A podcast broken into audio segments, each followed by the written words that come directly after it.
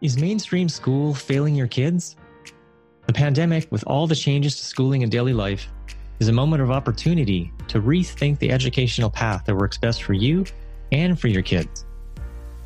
So the question is how can we as parents find alternative solutions that aren't necessarily having to do it all ourselves or pay for programs that we can't afford?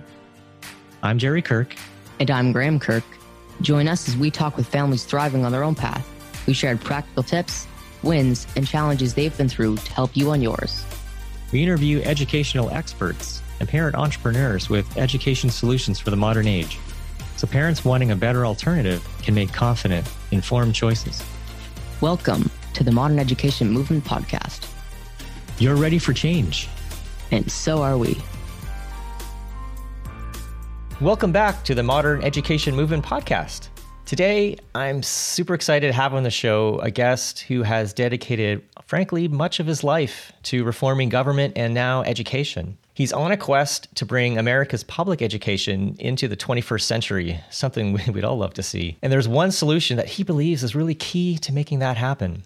Something called charter schools have produced what some experts believe to be some of the most rapid academic improvement in American history and are creating a reform model that now other cities are trying to emulate. Now, for over 10 years, David Osborne was a senior partner of the Public Strategies Group, which is a consulting firm that help public organizations improve their performance. So he's worked with governments large and small, from cities, counties, and school districts up to states, federal agencies, and even foreign governments. He's lectured widely around the globe and has advised presidents, ministers, governors, and many other public sector leaders. Now, currently, David is the emeritus director of the K 12 education work of the Progressive Policy Institute, which is a Democratic think tank in Washington, D.C. He's also the author or co author of six nonfiction books, including his most recent, Reinventing America's Schools Creating a 21st Century School System.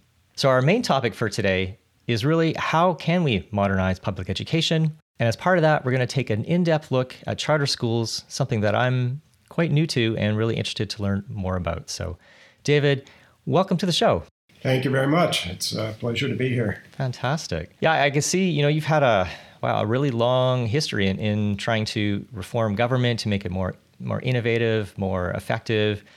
Now, what what compelled you to shift your focus after that endeavor to education? Well, education is arguably one of the most important things we do in the public sector. You could argue that defense is more important, but in the long run, education is incredibly important to any society's future.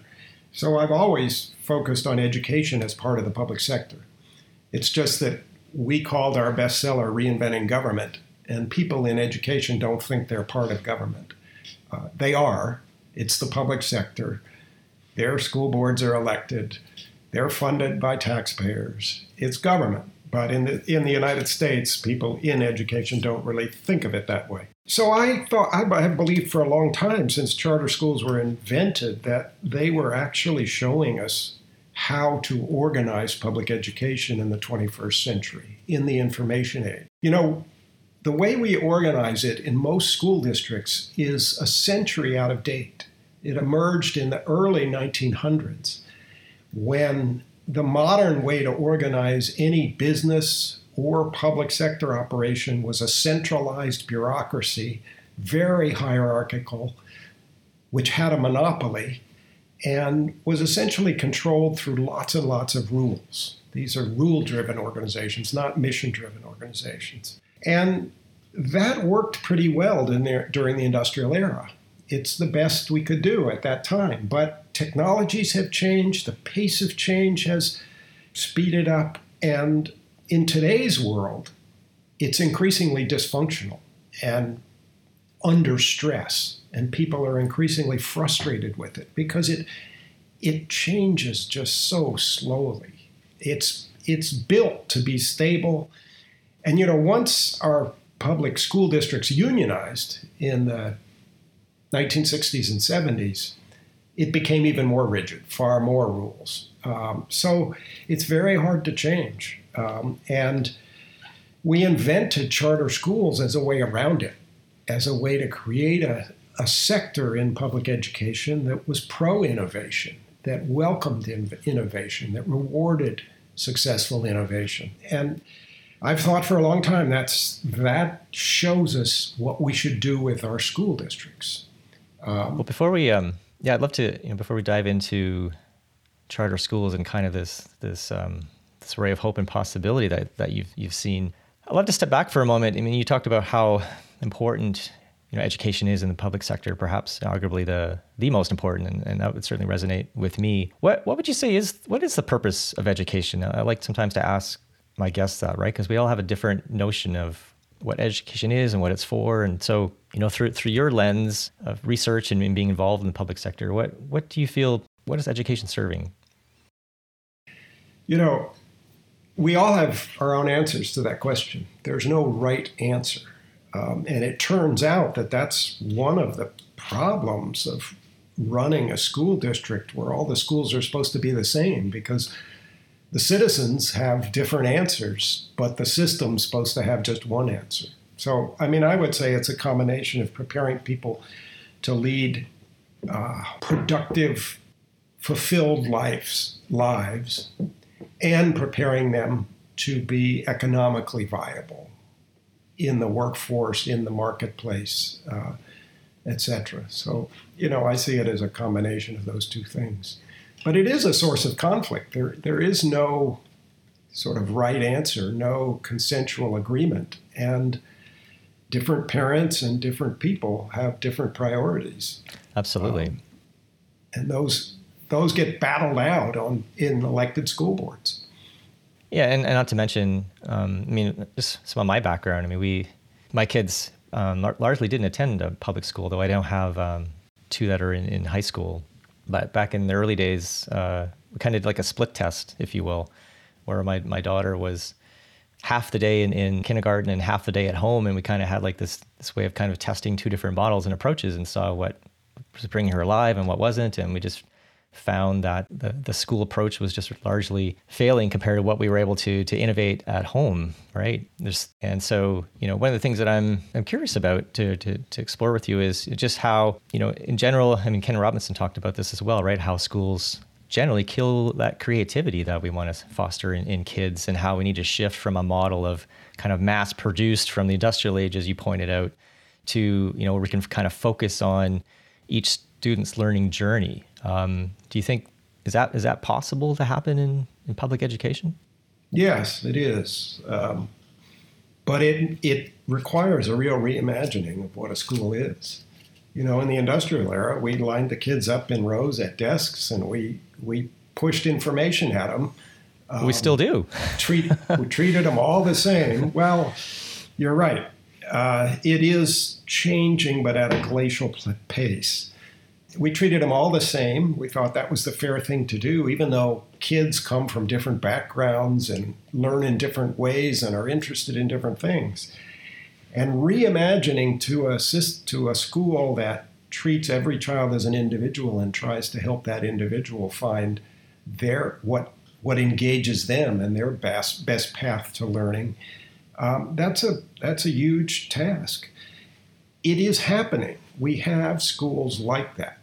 Most of them are in the charter sector because charter schools, by definition, have autonomy. They can do roughly what they want within certain limits. Um, but there are some districts, school districts in the United States anyway, that are beginning to treat some of their own schools like charter schools. They call them innovation schools or renaissance schools. Right. And, and we see a lot of innovation there too. But it's a, it's a huge step, as you know, personalizing uh, rather than the batch processing, uh, going to personalized education. It's, it's a real challenge. Well, let's uh, let's let's dive into a bit around charter schools, which which you've you've seen as kind of like a a direction for you know schools to to go into and for education to become more individualized. So what what you know, start with first what is a, a, charter school for those listening who aren't familiar with that and then what has been the result of these charter schools in the system but a charter school is a public school that is independent of a school district. Um, it's not, it doesn't have to follow all the school district rules and policies. Um, it gets to hire who it wants, it gets to fire who it wants. it has a board. Most charter schools are nonprofits, nonprofit organizations. 10 to 15 percent are for profit, and that has been problematic. Has created some excellent schools and some cases of fraud. So, mostly what I'm supporting is the idea of not for profit charter schools. They can be one school, or if they're successful, they often create another and another, and, and you now get a system of charter schools under one board. That board hires principals. The principals hire and fire the teachers, and they have the freedom to provide the education that will meet the needs of the students in front of them. And that's very different from place to place. If you're in inner if you're in inner city New Orleans, you know, with 90% African American low income kids, what you do is to meet their needs is probably going to be very different than if you're in uh, suburban uh, Minneapolis with a bunch of white uh, upper middle class kids. The whole point is that we we have different kinds of kids and we need different kinds of schools to meet their needs. Charter schools finally are schools of choice. No one has to go to a charter school. And they get funded only if people choose them. There, it depends. Different states have different laws, but essentially the idea is that the money for the child leaves the district and goes to the charter school when the parents choose the charter school. I see. Okay. That's what makes them controversial. Right. Because They're they moving are money a around. to Yeah. school districts. Yeah. It did, you know, as an entrepreneur myself, it, it sounds like a very entrepreneurial model, right? Essentially, It is. get- you're giving Absolutely. it's it's like a small like nonprofit in this sense, but like a, a- an organization that's basically it, it's only going to be successful if it attracts students, and it's only going to attract students if it has a compelling offer that um, that resonates with with families out there, right? So that they have to deliver a, a product that um, that families want to buy, essentially, right? Exactly. But there's one other element that I have to talk about. We've discovered the hard way through experience that in some places where parents have really low education levels and are quite poor, um, having a safe, warm, nurturing school is enough. And the kids can be learning very little, and the parents won't necessarily realize it and won't necessarily pull their kids out of school. So every charter school has an authorizer. This is a public body that says you get to operate a school or you don't get to operate a school. And typically you get a charter for five years. And the, the authorizer grants it to you because you seem to have potential, your organization, you put together a good plan. And after five years, it reviews your performance. Your charter is like a performance contract. It's supposed to have goals for what you're going to achieve, what level students are going to be achieving at, for example. How satisfied will the parents be? How satisfied will the students be? After five years, the authorizer, which could be it's it's it could be a school district, it could be a state board of education, it could be a, a public university in a few states, and it could be a dedicated board created by the state to do this.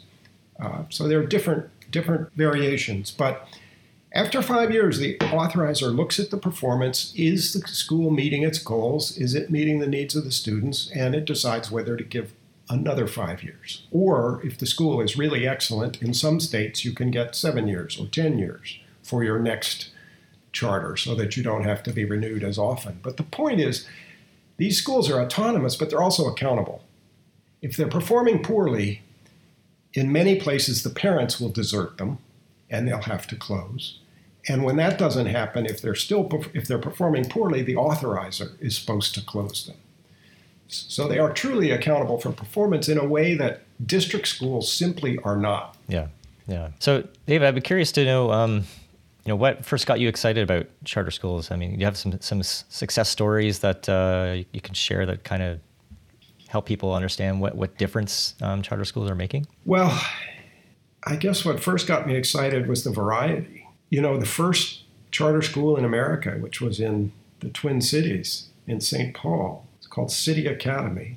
It was for kids who dropped out or were about close to dropping out or had been in juvenile detention and come back, or it was for kids who just weren't flourishing at all in the typical system. And then the second or third one was for deaf kids. And then many of them are for poor kids.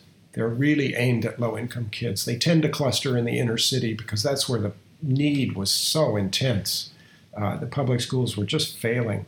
So the fact that they were designed to meet the needs of kids who were who, whose needs were not being met in the in the public system was was important. But then I, you know, you see these innovative models. There's there's a group of there's a number of charter schools in Minnesota that are organized as teacher collectives. And when the teachers run the school, almost always the school switches quickly to project based learning because every teacher knows that, you know, lecturing the kids doesn't really engage most of them, but projects engage most of them. That's fascinating. So, yeah, these schools became project based schools, and you go in there, and it looked like you know, every it looked like a newsroom. What newsrooms look like in a newspaper. Every child had a desk with a computer. It wasn't rows of, you know, it wasn't a classroom. Kids are at their computers working on projects, or they're off in a meeting room working on a team project. Um, Sounds a bit like a co-working space for kids.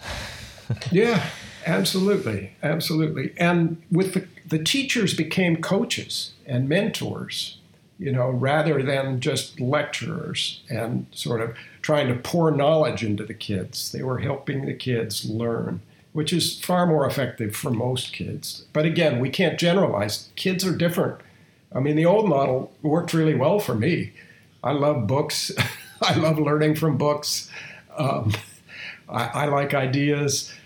So their kids are different, and we need different schools for, to meet their all of their needs. Um, the final thing that got me really excited was seeing what happened when an entire city converted to charter schools. Mm. New Orleans was the city. Right. And it had after clearly, the uh, hurricane. Yes, after Hurricane Katrina, which wiped out the old system, it went bankrupt. Uh, the state basically took over most of the schools, put them in something called the Recovery School District, and that district gradually converted five or six a year to charters and it became the for the next decade became the fastest improving city in the country. Now it started as one of the worst districts in the country. And since it's full of poor, mostly African American kids, it's still only kind of gone from an F to a C. It's it's it's not a high performing district. It's kind of average for Louisiana now. But that rapid progress just is is it's stunning. And we've seen the same thing in cities like Washington D.C., which is now almost half charters um, and is the sec- has been the second most rapidly improving city in the country. So that you know, I, I believed in the theory, but but practice has proven it.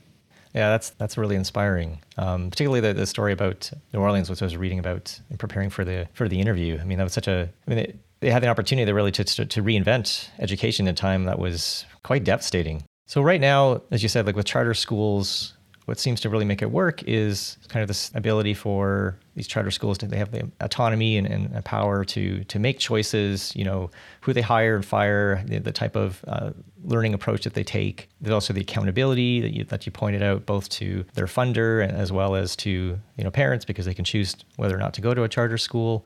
Why is why are charter schools not uh, everywhere then if this is going working so well? Yeah. Yeah that that's the question isn't it? The elephant in the um, room and you know they they are growing. Uh, their last year, uh, their enrollment grew by seven percent, while district enrollment fell by an estimated two to three percent. These are estimates, but the seven percent number is pretty hard. It just came out of a study. So you know they continue to grow every year. Why don't they grow faster? Because they are a threat to school districts and to teachers' unions. So most charter schools don't unionize. They can. Uh, there's one state, Maryland, where they have to unionize. Most choose not to because they don't want the rigidity that comes with a union contract. That's you know some of these union contracts are 150 pages long, and they just they dot all the T's and I's and cross all the T's, and they they it's like a straitjacket. So the people people who are supposed to run the school don't actually have the power. In fact, people don't realize this, but I just want to point out if you're a principal in a large school district, the chances are that you can't hire who you want. Your teachers get assigned to you. You can't fire anybody unless they're in their first one, two, or three years of teaching because they get tenure. And it's theoretically you can fire them, but it takes like 2,000 hours of work and, and it's not worth it. And you control less than 1% of your budget. All of the key decisions are made in central headquarters. And that's what I mean by a system that's 100 years out of date. So we're asking people who are supposedly managing the school to manage without all of those powers that a manager usually takes for granted the ability to control their budget and control their staff, decide who's a, who's a good teacher, who's not, who, who should be in which grade, all of those things. So it's no wonder that our school system struggles so much. Most of them aren't unionized, so the teachers' unions, as charters grow, the teachers' unions shrink. And that's not a threat to teachers because teachers flourish in charter schools. It's a threat to the unions and their staffs. And these people, these people are very well paid. I mean, the people who run the big teachers unions get paid in the neighborhood of half a million dollars a year.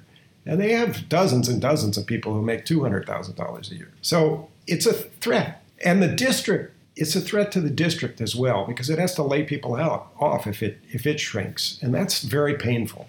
And elected school boards hate that. They, they sometimes have to close schools because they don't have enough kids left.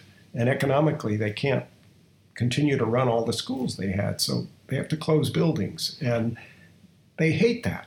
It's controversial, it causes a ruckus. And uh, they would prefer to keep their monopoly and, and not have anybody taking away s- students from them. So they're both politically powerful. In the Democratic Party, the teachers' union's typically the, the most powerful force in this country. And uh, they often get their way.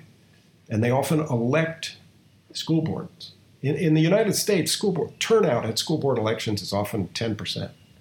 Doesn't take much to And teachers vote. bring people in. Yeah. And their spouses vote. Yeah. So the unions have enormous sway over elected school boards. So, you know, for yourself and for those, you know, parents listening out there, particularly in the U.S., what what is there to do then? I mean, like a lot of there's a lot of innovation happening outside of public education, which you know we feature a lot here on on this podcast, and uh, you know, it's particularly in the last couple of years. I think pre-COVID, but also certainly during COVID has really, you know, really shown a lot of the, the things that aren't working with education and, and you know, entrepreneurs have kind of become kind of fed up and, and trying to take matters into their own hands, if you will, and just saying that, you know, there's, there's a better way than, than what's being offered. So for parents listening out there, I mean, is there much hope in, in overcoming these massive hurdles to so that their kids or other kids can um, experience the kind of innovation you're talking about, which, you know, frankly sounds a lot like these other innovative um, approaches I'm seeing outside of the school system, right? Like, um, like my my son Graham attends a, an online program through a, a, platform called Galileo.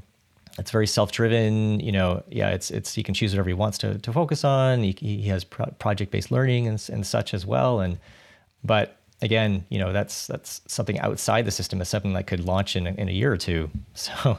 But you you know you see it a lot in the charter sector, and you see schools that are the kids spend half their time online using software. Yeah, that's what I mean. It, it, sounds very, very similar, which is And- exciting.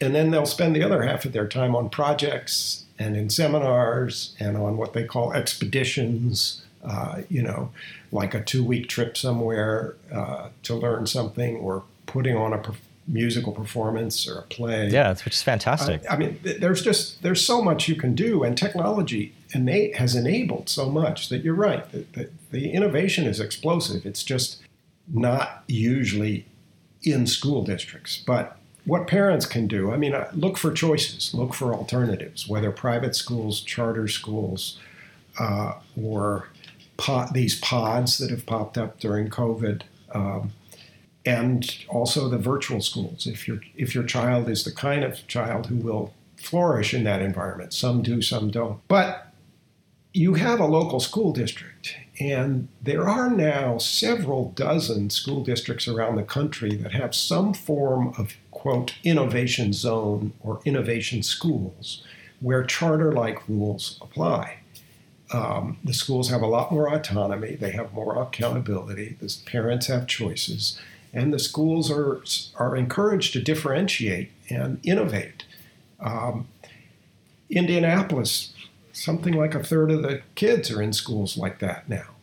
Uh, so push push your local school board to, to explore those things.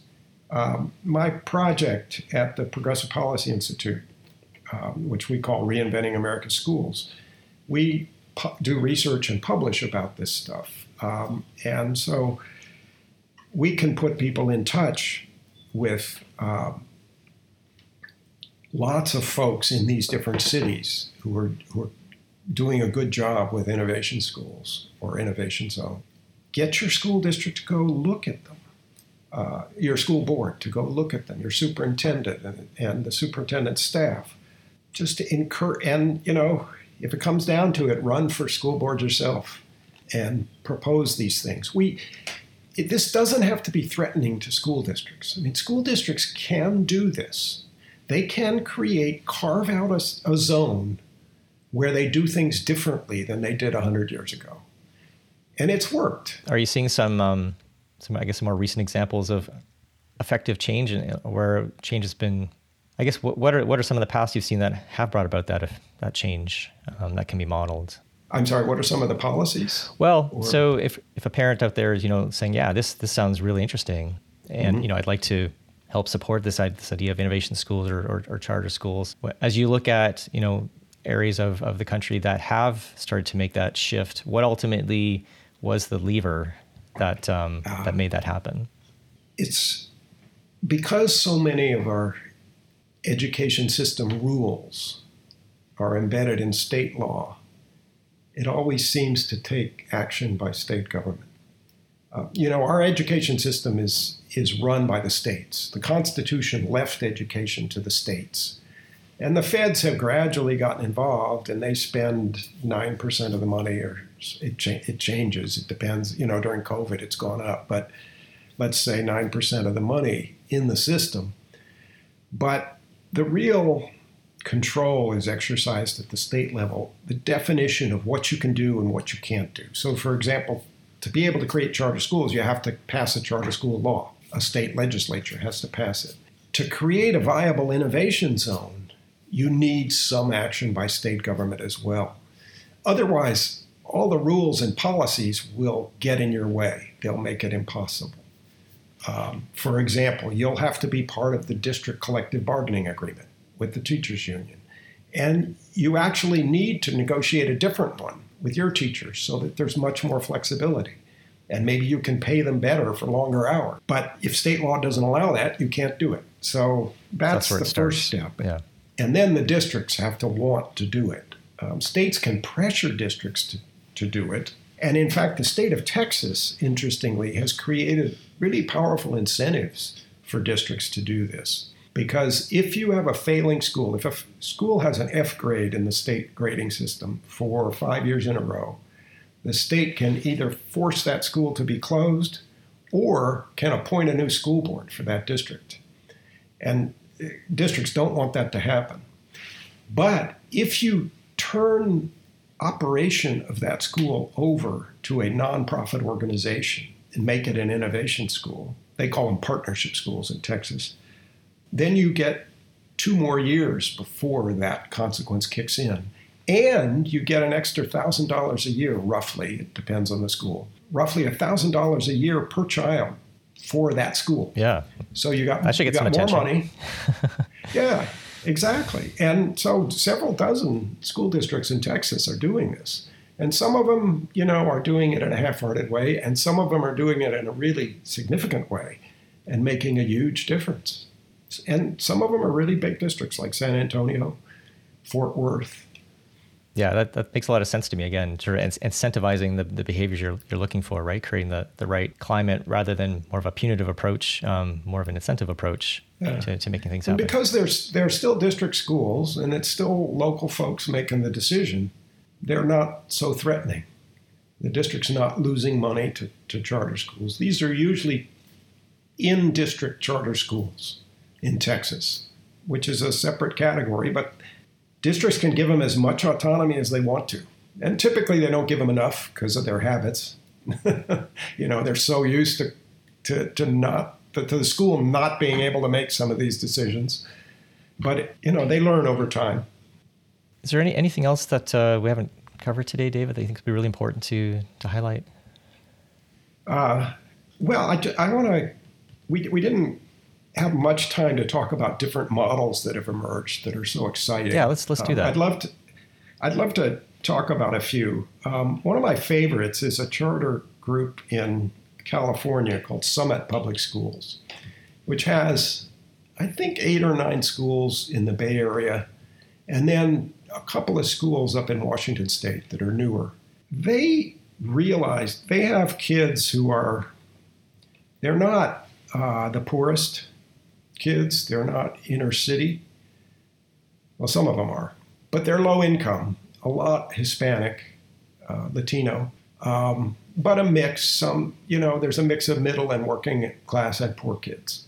And they, after being very successful for their first decade, they surveyed all their graduates to find out how they'd done after high school and how many of them had completed college in four years. And they actually beat the national averages. They were up at, I think, I think it was 55 or 65 percent had graduated or were on track to graduate from college. But that wasn't good enough for them. They wanted, you know, 90 percent. They want they their t- their aim was much higher, and they were shocked.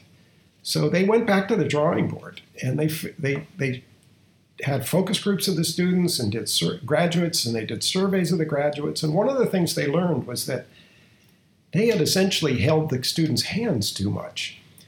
You know, whenever there was a problem that the student was struggling with, they some adults would come in and really help and get that student past that obstacle.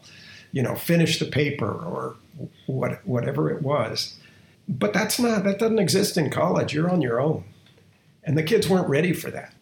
So they they basically all their teachers were involved. They reinvented how they do things, and now each child spends about half their time at a computer screen using software, either at home or at school, and doing their acquiring knowledge, learning math, learning history, learning English, um, just the, the knowledge acquisition part. And when they've when they finished a unit, well, for each unit they have a playlist, a series of options for how they could learn this material, something they could read, a, a video they could watch, a game they could play. I mean, there are different options. And when they feel they've mastered the, the topic, they take a little test of 10 questions. And if they passed, if they get eight of, at least eight of them right, they can check that off and move on to the next topic. So they've broken down all the standards into this.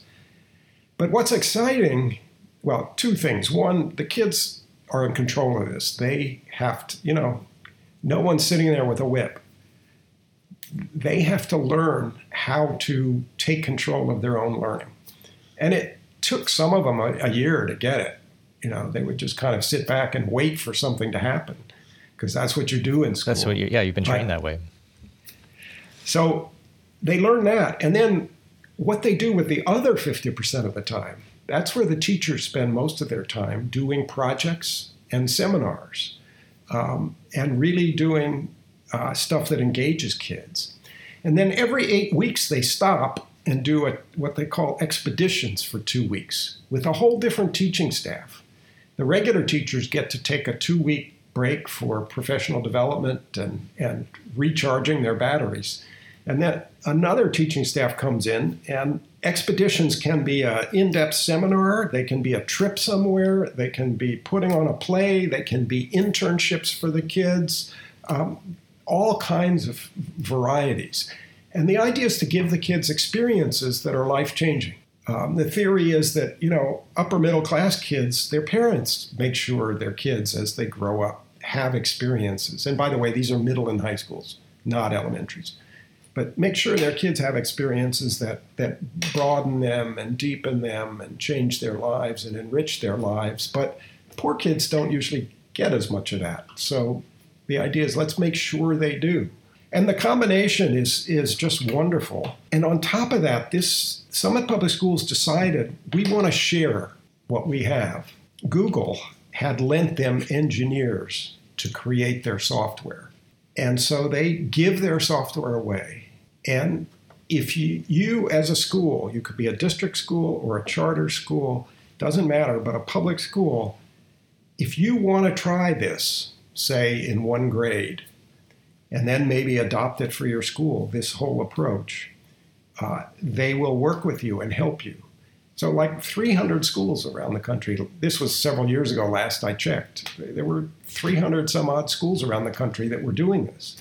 Um, so, they're spreading this innovation. And that's all we need. We need a system that encourages people to do that. And we instead we have a system that discourages them, that throws up constant barriers. Well, I think it's, it's a great story to, to, to end with, David. I appreciate you sharing about that.